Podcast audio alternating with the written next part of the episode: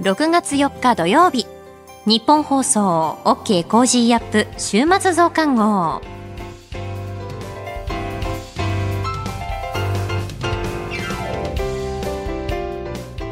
ニッポン放送アナウンサーの新行市佳です。OK Cozy up 週末増刊号。今週の放送でセレクトした聞きどころ今後のニュースの予定今週の株式市場のまとめと来週の見通しなどを紹介していくプログラムです。番組の後半は Cozy up コメンテーターがゲストと対談するコーナー。今月はジャーナリストの佐々木俊尚さんと駐日サンマリノ共和国特命全権大使駐日外交団長のマンリオ・カデロさんです。今週もどうかお付き合いください。さて、今週取り上げたニュースですが、国家安全保障戦略の改定、情報戦の対策強化を検討。中国と太平洋諸国安全保障などの新構想で合意に至らず、総額2兆7009億円今年度の補正予算が成立。札幌地裁北海道電力泊原発の運転差し止めを命令。EU ロシア産石油禁輸で合意、パイプラインでの輸入は当面除外。ロシア外貨建て国債の利払い不履行と認定。政府の水際対策1日2万人に入国上限引き上げ。OPEC プラスが7月と8月の原油生産を増産することで合意。エリザベス女王の即位70年行事、プラチナジュビリー、こういったニュースについて取り上げました。今週の聞きどころですが、5月31日火曜日、地政学戦略学者の奥山正史さんと取り上げた、ロシアのウクライナ侵略における顔認証について、ハイブリッド戦争で AI 顔認証やスマホはどう使われているのか、その実態について伺いました。それでは今週のプレイバック。ハイブリッド戦争における顔認証。ウクライナ国防省は今年3月アメリカの AI ベンチャークリアビュー AI 社による顔認識技術を導入すると発表しました。クリアビュー AI 社がウクライナ側に無償提供を打診しウクライナ側がこれに応じました。一部報道されているのがロシアの戦死した兵隊の顔を AI で識別して遺族に知らせてるんじゃないかみたいな、ね、これはですねもうすでにあのいろんなところで報道されてましてですね、はい、はい、あのニューヨーク・タイムズ CNN をはじめですね現地でかなりあの詳細なあのこの報道クリアビュー AI をですねそのままあの報道してるものあるんですけど、かなりこれ倫理的には問題ですよね、はい、かなりグレーゾーンを。ものすごいのがですねこれ朝からすいません、この結構どぎつい話で申し訳ないんですけど、はい、まさにこのロシア、ロシア兵のやっぱ、えー、兵隊の死体がありますよね。で、それをスマホですよ。スマホなどでまず写真を撮ります。で、そのクリアビュー AI というところです。まあ、アメリカのニューヨークにあるスタートアップの企業らしいんですが、はい、えー、ここがですね、持ってるに何億枚というですね、顔のデータ、まあ、ネットから拾ってきた写真ですよ。で、それは顔写真をですと、すぐ照合して、で、はい、えー、ロシアの側に、例えばその、まあ、死体の写真があって、その顔をスキャンしますよね。えーはい、そうするとですね、えー、そこからその、えーと、クリアビュー AI のソフト、アプリにですね、入れるとですね、うん、まあ、数十秒で、誰だか特定できるらしいんですよ。でその特定してる先がどこか、どこから持ってくるかというとですね、はい、ロシアにフェイスブックみたいな、あの、ページが、まあ、SNS があるわけですね。ロシアの SNS にわざわざ行って、どうやら見て、取ってくるらしいんですけど、大体その、あの、顔と名前が判明すると、その V コンタクテっていうらしいんですけど、はい、えー、その、えー、ロシアのソーシャルサイトに行って、で、その、えー、兵士の、まあ、お亡くなりになってる兵士の顔の写真をから、その人の、え友人とか、つながっている人いるわけじゃないですか、フェイスブックでも友達が。でそうするとそこでだい、あ、こいつ親族だなとか、うん、友達だなっていう人に、なんとわざわざメッセージをウクライナ側が送るらしいんですよ。で、これ、この写真って言ってまさにその死体の写真をあの送るらしいんですけど、あなたのこれ友達ですよねとか、あなたの息子さんですよねっていうことをやりながら、えー、そうすると必ず向こうから、で、それに対してメッセージを送るんですけど、そのメッセージが、この死体あるから、終わった戦争が終わった後に引き取りに来なさいっていうらしいんですよ。そうすると8割ぐらいの反応として当然なんですけどふざけるなという敵対的な反応もあるんですけど、なんと2割ぐらいのロシア側の反応がこれ面白くてですね、えー、ありがとうございますと。わざわざ私どこに行ったのかわからないと思ってたんですけど、そこで死んだってなんですかわかりました。戦争が終わったら、えー、そちらに遺体を引き取りに行きますと。いう結構感謝されるっていうところもあるということなんですけどこのやはりこういう話やっぱり見てて思うのがですね、はい、えー、特に僕はあの今回の戦争における一番革新的なテクノロジー、まあ、ドローンとかもいろいろ先ほどね話しました。ああると思うんですが、はい、それ以上に個人のレベルまでその戦争が入り込んできて、でしかもその戦ってる人そのものの、はい、えー、顔を晒すっていうのはこれすごいことになってるなというのは思いますね。はい、であのこれちょっと話ずれるんですけど、飯田アナがですね、はい、どっこいショッピングってあの清水美智子さんと番組出てますよね。あれで、あの、お話の中で一つ僕 いつもあの YouTube で見たんですけど、はい、刑務所からで出てくるときに顔マスクするっていうエピソードがありました、ね、今みんなマスクしてるから、それをこう、顔までね、覆うようなマスクにして、そうすると顔がわからなくなりますみたいな、ネタですよ、まあ、通販のパロディのネタをやりました、はいはい、やってましたけど、いや、あれぐらいにもしかしたら、顔って我々覆って、まあ一般の人間、我々みたいな、ね、人間はもう顔さらしちゃってるんでしょうがないですけど、本当その顔認証っていうのをやられると、インターネットに上げた写真から、もうこれ結構悪用されちゃうっていうのはこれから出てくるんじゃないかっていうのが、すごく僕個人的に心配してる顔をどう守るみたいな。はい。プライバシーの方がこれから我々の人生において致命的に重要になってくるんじゃないかなと思いました。この後はこれからの1週間のニュースの予定と後半は今週の株式市場のまとめと来週の見通しと続きます。どうぞ最後までお付き合いください。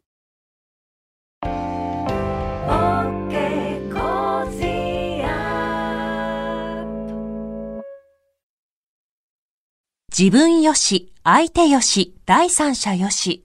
この三方よしの考え方は、より良い人生を築くための重要な指針です。モラロジー道徳教育財団は、ビジネスリーダーのための経営誌、月刊三方よし経営を発刊。人づくり、SDGs に取り組む企業の皆さんにおすすめの一冊です。お問い合わせいただいた方全員に、月刊三方よし経営の見本誌、さらに小冊子心に残る話ベストセレクションを漏れなくプレゼントしています。詳しくはニッポン放送のホームページ内のバナーをクリック。創立96年、道徳で人と社会を幸せに。公益財団法人、モラロジー道徳教育財団。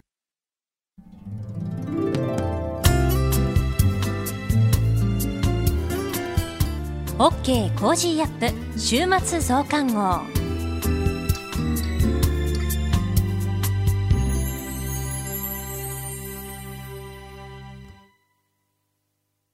ニッポン放送アナウンサーの新行市佳がお送りしています。OK Cozy up 週末増刊号。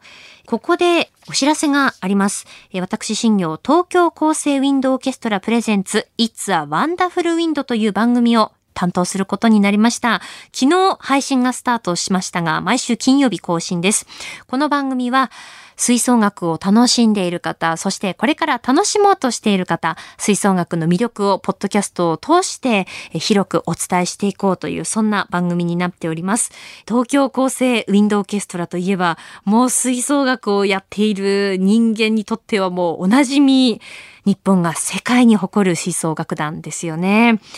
いろんな曲を吹奏楽にアレンジしている、あの、 New Sounds in Brass というシリーズの CD、そして楽譜がありますけれども、王道のアフリカンシンフォニーや宝島は多くの方が演奏されていたんじゃないかなと思います。私も中学生の時、吹奏楽部に所属していたんですが、中学3年生の時の引退の時に、最後に演奏したのが確か宝島だったなと思います。えそんなですね、吹奏楽話を昨日のオープニングでたっぷりと飯田アナウンサーとしたところ、あ、飯田アナウンサーのパーカッションだったんですよね、吹奏楽部に所属していた時は。たくさんメールをいただきました。ありがとうございます。ちょっとご紹介したいと思います。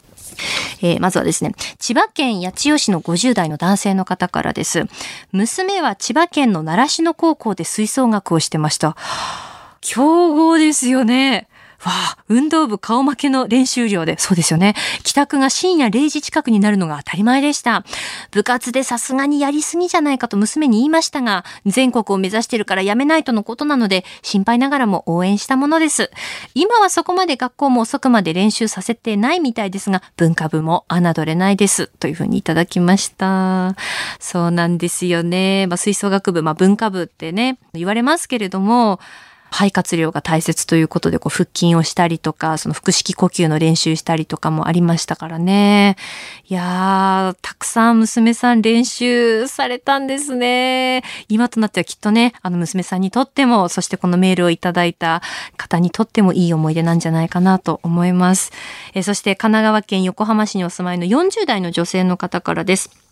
いつも出勤前に家事をしながら拝聴しています。ありがとうございます。吹奏楽の話、興味深く聞きました。中学3年の娘が部活で吹奏楽部に入っていて、先日、構成ウィンドオーケストラの演奏を生で見てきたところだったので、ポッドキャストも聞いてみようと思います。といただきました。ありがとうございます。娘さん、楽器何を演奏していらっしゃるんですかね。この私が担当している It's a Wonderful Wind では、あのメールもお待ちしております。Wonderful Wind の頭文字を取って www.1242.com です。初回のゲストは音楽ライターの富樫哲香さんだったんですけれども、実際にあの楽団の方もですね、お招きしてお話伺っていこうと思っております。ですので、ぜひあの質問したいこととか、お悩み相談みたいなこともできたらなと思っておりますので、メールお寄せください。お待ちしております。そしてここでイベントの情報です。もう早いもので、東京オリンピックから間もなく1年が経とうとしているんですね。東京都は開幕1周年を迎える7月23日、メイン会場の国立競技場で記念イベントを開催します。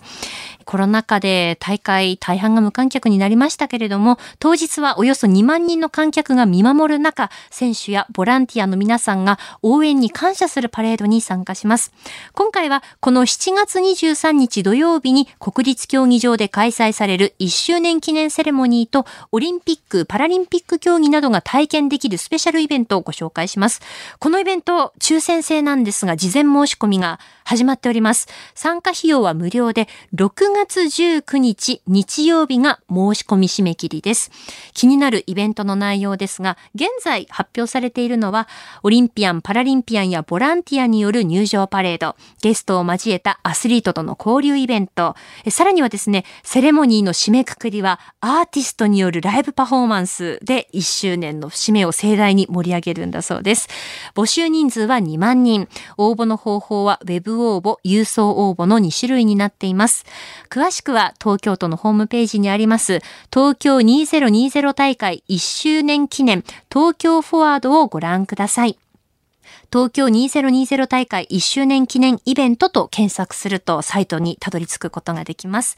えさらにですね、この1周年イベントというのは秋まで続いていきます。8月24日には東京パラリンピック開催1年のイベントも都内で行われますし、10月にはパラリンピックのマラソンコースを走る東京レガシーハーフマラソンも開かれます。また増刊号の中で詳しい情報は随時お伝えしていこうと思っております。続いてはこれからのニュースの予定の紹介です。6月5日日曜日、東京競馬場安田記念開催。6月7日火曜日、定例閣議。4月の景気動向指数発表。4月のアメリカ貿易統計発表。サッカー国際親善試合、日本対ブラジル。6月8日水曜日、経済協力開発機構 OECD の経済見通し発表。1、3月期の GDP 改定値発表。4月の国際収支発表。5月の景気ウォッチャー調査発表。秋葉原無差別殺傷事件から14年。大阪池田小学校児童殺傷事件から21年。6月9日木曜日、ヨーロッパ中央銀行定例理事会開催。6月10日金曜日、定例閣議。小池知事定例会見。アジア安全保障会議開催。ロシア中央銀行が金融政策を発表。続いて来週のコメンテーターのラインナップを紹介します。6月6日月曜日、ジャーナリストの須田慎一郎さん。7日火曜日、ジャーナリストの長谷川幸洋さん。8日水曜日、数量政策学者の高橋洋一さん。9日木曜日、ジャーナリストの鈴木哲夫さん。10日金曜日、評論家の宮崎哲弥さん。コメンテーターの皆さんは6時台からの登場、ニュース解説をしていただきます。飯田浩二の OK コージーアップ、ぜひお聞きください。この後は Cozy up コメンテーターがゲストと対談するコーナー。今月はジャーナリストの佐々木俊尚さんと、駐日サンマリノ共和国特命全権大使、駐日外交団長のマンリオ・カデロさんです。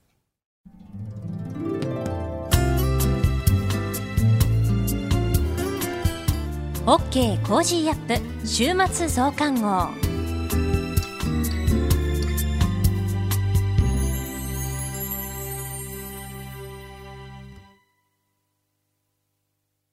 道徳って何だろう？思いやりって必要なの？その答えは道徳を考える月刊誌ニューモラルにあります。今や日本人の道徳力は世界からも大注目。さああなたも道徳を学びませんか？お問い合わせいただいた方全員に月刊ニューモラル、さらに小冊子心に残る話ベストセレクションを漏れなくプレゼントしています。月刊ニューモラルは創刊50年。日々の出来事をテーマに人間力が豊かになるエピソードが満載です。詳しくは日本放送ホームページ内のバナーをクリック。道徳で人と社会を幸せに。公益財団法人、モラロジー道徳教育財団。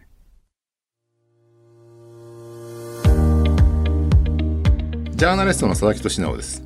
この配信は日本や世界を取り巻くさまざまな課題を掘り下げる対談番組、えー、今回のお相手はモラロジー道徳教育財団顧問で中日サンマリノ共和国特命全権大使そして中日外交団長の、えー、万両カデロさんです。よろしくお願いいたします。どうもはじめまして。大使です。よろしくお願いします。大使の方と対談するって初めてなんで、ちょっと緊張気味ですけれども。いやいやあの、まず、サンマリノ共和国、あの、名前は聞いたことある人も多いんじゃないかと思うんですけど、はいはい、なかなかね、日本で行ったことある人は少ないんじゃないかと思うんですけど、はい、このサンマリノ共和国について少しまず説明していただけますでしょうか？はい、かしこまりました。サンマリノ共和国が、あの、世界が一番古い共和国。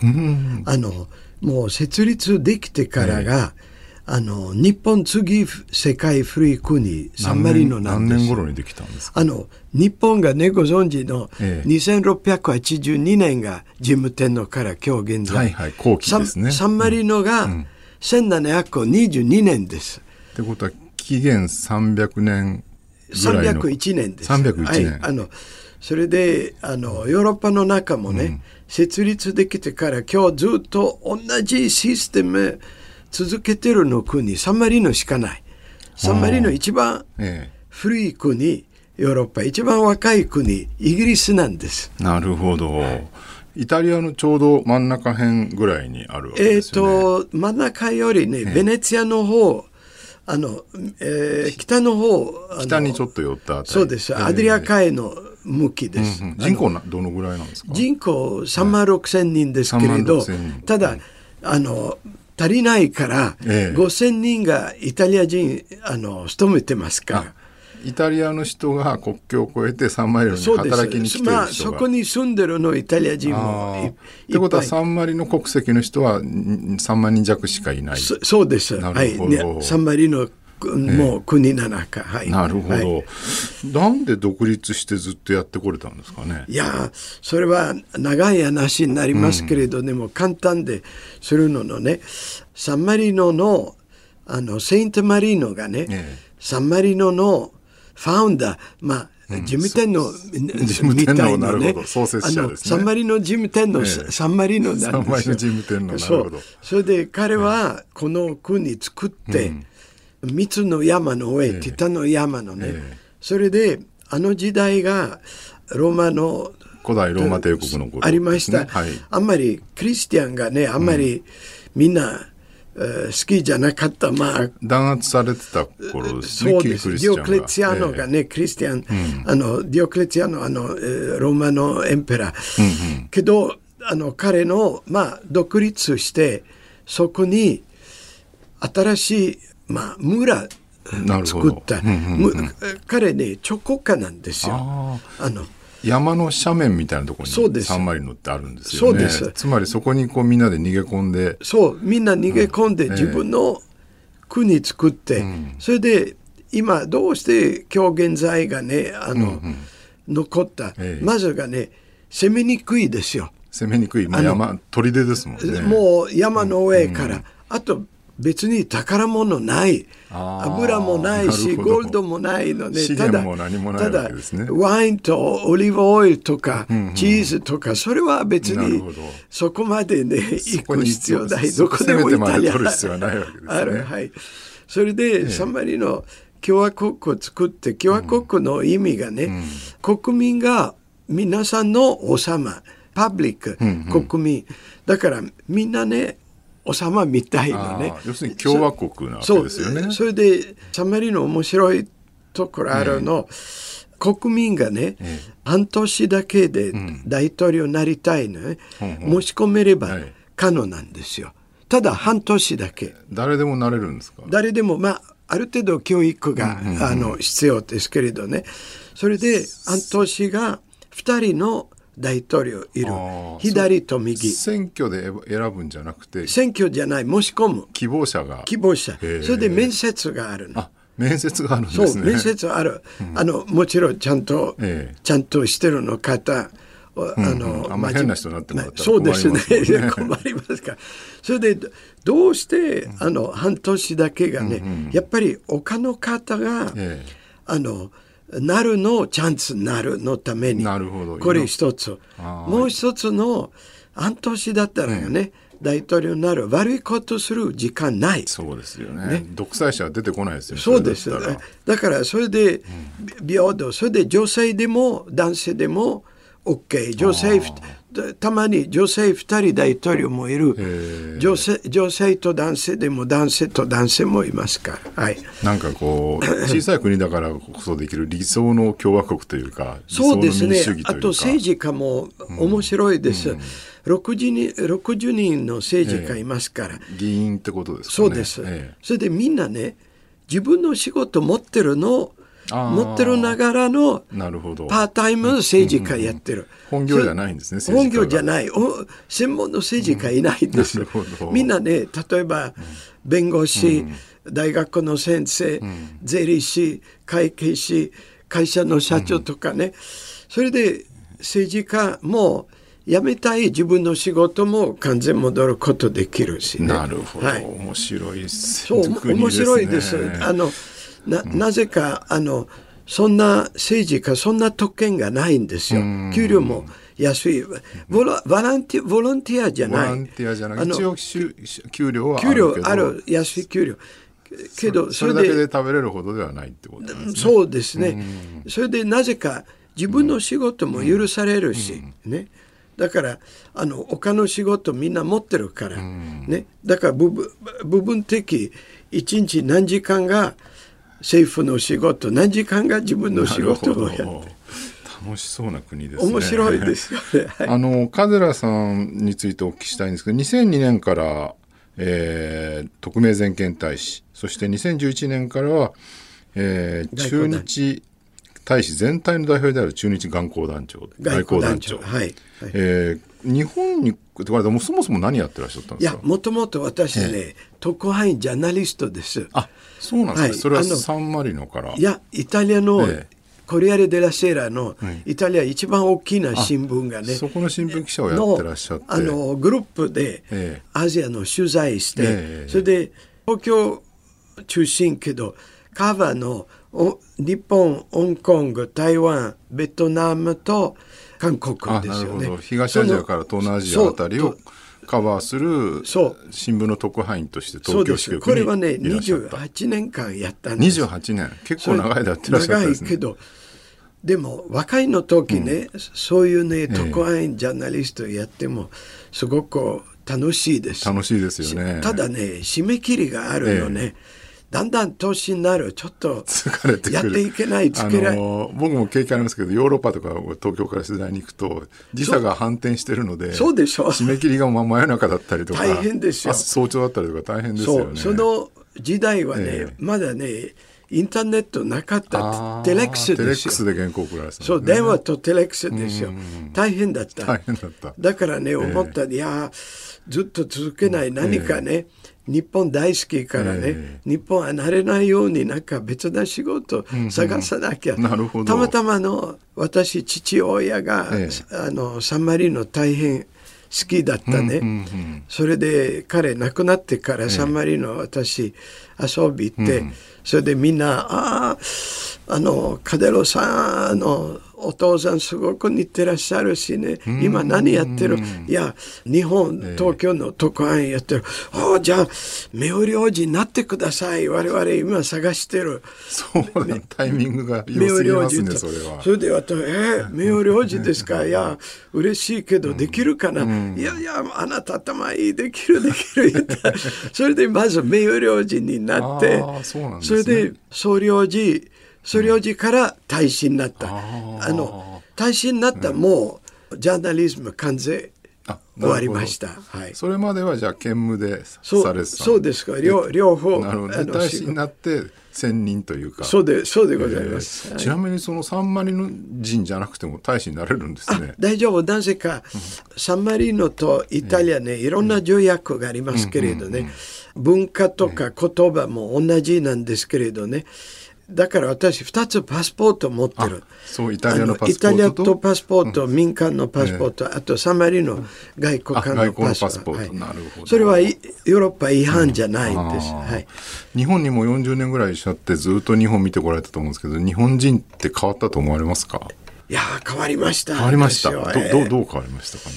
まずがね、細かくなったし。細かくなった。そう。非常に細かくなった。うん、あと、すごく厳しい厳しい。ななりました。私来たの時もっとね、え爽やかの柚子菊とかね。大雑把でおおらかな。もっと人間的がねもっと今ね、とてもちょっとロボットみたい。これもう、これダメあれダメとかね、ちょっと残念のね。ルール厳しく、まあ、ルール、そう、ルール厳しい、昭和の頃はもっとおおらかだったおおらかですよね。ね。それからもっと、あの、フレンドリーとかね、あと、もっとスローライフね。今ね、すごくナーバスみたい。まあ、そうですよね。いや今の話聞くとちょっと日本人としても考え直さなきゃいけないっていうところが、ねね、もっと、日本人がね、せっかくいい国、もっとスローライフやって方がいい。本当ですね。ちょっとなんとなくせかせかしてるのね。もう言われると耳が痛いばかりです。そうです。えー、今回のゲストはモラロジー道徳教育財団顧問で、駐日サンマリノ共和国特命全権大使、そして駐日外交団長のマンリオ・カデロさんです。えー、対談は次回も続きます。はい、カデロさん、次回もよろしくお願いいたします。こちらこそありがとうございます。OK Cozy up 週末増刊号。この後は今週の株式市場のまとめと来週の見通しについて、トレーダーで株ブロガーのひなさんに伺います。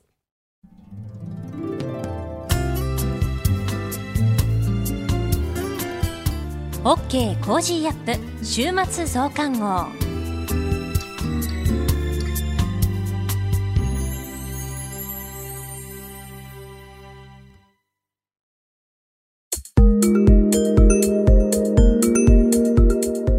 Cozy up 週末増刊号。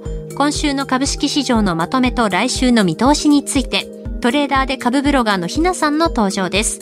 今回はアノマリーと原油高について伺います。それではひなさん、よろしくお願いします。はい、ひなです。今週も個人投資家の視点で今の株式市場をお伝えいたします。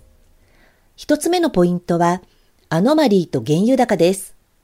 アメリカの金融引き締めへの過度な警戒感が和らいで、先週末のニューヨーク市場が上昇した流れも受け、週明けの日経平均は朝から強くなっていきました。月末を挟む週となり、月末やアノマリーという言葉をこのコーナーでも何度かお話ししてきました。昨年は月末の日に日経平均が上昇したのは2回だけ。他の10回は下落となっていました。月末日は安いというアノマリーが囁かれるようになっていましたね。今年に入って月末日の日経平均が下がったのは3月だけ。他の3回は全部プラスの日となりました。昨年までは月末安アノマリーを気にする向きも相当ありましたが、今年に入ってからは当てはまらないことが多くなってきているので、月末安になるのでは？などと言われることもなくなってきたように思います。また、原油価格がじわりと上昇してきています。原油高につながっていきそうなニュースが今週はいくつか流れました。上海で行われている都市封鎖が解除されることで、産業活動正常化につながり、原油需要が再び拡大していきそうです。こちらは需要拡大。ロシア産石油の禁輸を EU が決めたことで、こちらは原油の供給の縮小。需要の拡大と供給の縮小で、両方とも原油価格にとっては上昇要因になっていきそうです。このような流れから、月末はインスペックや石油資源開発などの石油関連銘柄が高くなっていきました。二つ目のポイントは、歯科検診関連銘柄です。5月30日、政府が歯科検診の義務付けに対して検討を開始しているということが報道されました。令和7年から導入を目指すとあります。このニュースで歯科に関係ある銘柄群が軒並み上昇していました。メディネットはストップ高、東和ハイシステムは14%ほど上昇、ハーイメディカルは10%を超える上昇となっていました。また中西は歯医者の器具、歯のドリルなどのメーカーで以前から歯科について話題になった時に私が見ていた銘柄でした。中西は高決算とともに自社株買いを発表していて、その後株価が上昇の動きを続けてきました。歯科検診の義務付けの話は出たばかりです。動いた銘柄を監視銘柄に入れておいて、再び関連ニュースが出たときは、すぐに株価をチェックできるようにしておきたいですね。来週のポイントは、魔の水曜日です。来週の10日金曜日はメジャー S q です。S q とは、先物とオプション取引の最終決済日の生産値段となる特別生産指数のことです。メジャー S q は先物取引の生産日である3月、6月、9月、12月のそれぞれ第2金曜日にあたります。先物やオプションに絡んだ売買が最終決済日の S q に向けて活発化するため、相場が荒い値動きになりやすく、統計的にこの週の水曜日は下落率が他の曜日に比べて多く、難聴相場になりやすいと出ています。来週の8日、9日あたりの値動きを意識して、相場に取り組みたいなと思います。今週の相場格言。事業は傷んでいないのに、株価が傷んでいる銘柄を探せ。メリカの著名投資家、ジム・クレイマーの言葉です。好業績で将来性も成長性も悪くないのになぜか割安で放置されている銘柄があります。企業の本来の価値より株価が低い割安株と呼ばれる銘柄を見つけておいて、市場が正しくその企業を評価した時の株価上昇に期待するという手法です。以上、ひながお伝えしました。トレーダーで株ブロガーのひなさんに今週の株式市場のまとめと来週の見通しについて伺いました。ひなの株ブログではおすすめの銘柄、株の話や投資情報などを発信しています。ぜひこちらもチェックしてみてください。さてここで飯田浩二の OK コージーアップからお知らせです。6月13日月曜日からの Cozy は特別企画を予定しています。特集テーマはビジネス。ウクライナ情勢やコロナ禍、物流の混乱などを受けて、今までのビジネスの常識が激変しています。そんな中、身近なところで意外な影響が予想される業界や奮闘している方々に、飯田浩司アナウンサーと私、新行が直接現場を取材します。復活のヒント伺ってまいります。そしてプレゼントは、今回は旬を迎えた美味しい高級メロンです。追加の情報は平日放送の飯田浩二の OK コージーアップでチェックしてください。あなたと一緒に作るニュース番組、日本放送飯田浩二の OK コージーアップ。平日月曜日から金曜日朝6時から8時までの生放送でお届けしています。ぜひ FM 放送、AM 放送はもちろん、 radiko や radiko のタイムフリーでもお楽しみください。OK Cozy up 週末増刊号。ここまでのお相手は、ニッポン放送アナウンサーの新行市佳でした。